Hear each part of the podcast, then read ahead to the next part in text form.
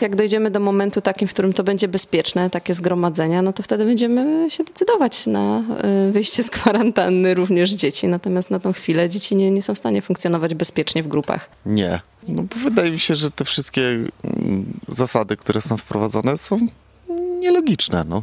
Z jednej strony to dobra wiadomość, bo rzeczywiście po tak długiej przerwie i pracy zdalnej z domu, połączonej z opieką nad dziećmi, no to to już najwyższy moment, żeby coś się zmieniło i żeby po prostu dzieci mogły pójść, zmienić otoczenie. No ale z drugiej strony ciężko mi powiedzieć, czy podejmę taką decyzję, żeby dziecko moje wróciło do przedszkola, bo po prostu boję się o jego zdrowie, czy wręcz o życie.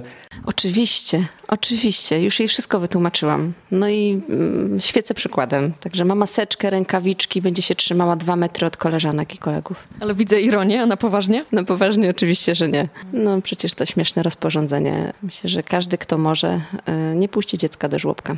Z moich znajomych wszyscy są w szoku taką decyzją i nikt nie puszcza. Nie, nie znam przypadku osoby, która chciałaby puścić w tej chwili do żłobka. Zdecydowana większość rodziców, z którymi dziś rozmawiałam, jak Państwo słyszeli, jest więc na nie. Z drugiej jednak strony dyrektorzy placówek przyznają, że zainteresowanie jest olbrzymie i od wczoraj otrzymują maile, telefony i zapytania o to, jak miałby wyglądać powrót dzieci do placówek. Dzwonią bardzo licznie, dzwonią, piszą maile, wysyłają smsy. Zapytań jest bardzo dużo. Co odpowiadacie? Że czekamy na dalsze ustalenia rządu, GIS-u, jak i e, naszej gminy.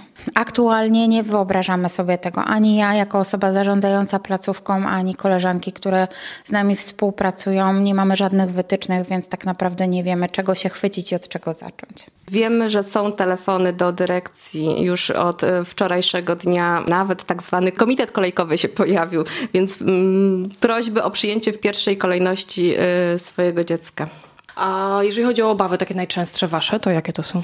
Rozwiązania techniczne, przypilnowania dzieci, żeby e, zachowały higienę. Dzieciaki biorą w przedszkola wszystko do ust. Kichają, prychają, wymieniają się spinkami, smoczkami, e, czymkolwiek. Więc bardzo, bardzo e, słabo to widzimy. Sprzątamy, dlatego że cała powierzchnia została odkażona środkami dezynfekującymi i po czym panie musiały posprzątać. Natomiast no nie jest to czynność, którą jesteśmy w stanie wykonywać e, codziennie. Takie, taka dezynfekcja całej placówki, dezynfekcja proszkowa e, polega na tym, że no niemalże cała powierzchnia jest, zostaje spyskana pyłem, który później trzeba usunąć. Więc jeżeli zamykamy przedszkole o godzinie 17 czy 17.30, no jest to nie do zrealizowania, żeby na 6 rano ono było gotowe do wejścia przedszkolaków. Niestety cały czas jesteśmy w zawieszeniu. Tak naprawdę nic nie wiemy. Czekamy na informacje jako nauczyciele. Nie wiemy, czy nie zostaniemy odwołani z urlopów, bo część z nas została powysyłana na urlopy zaległe. Ja mówię swoim rodzicom, którzy nas pytają, e, co zrobić. E, jeżeli Państwo możecie, i to mówię z całą odpowiedzialnością, zostać z dzieckiem w domu, dlatego że my nie jesteśmy w stanie zapewnić bezpieczeństwa w tym zakresie. Ten wirus jest, ją z nami będzie. My możemy to ryzyko minimalizować, natomiast my go nie wyeliminujemy. No i też trzeba sobie zdawać z tego tego sprawę, że to nie będzie przedszkole, jeśli wrócimy po tej przerwie, nie będzie to przedszkole, które dzieci znają i pamiętają.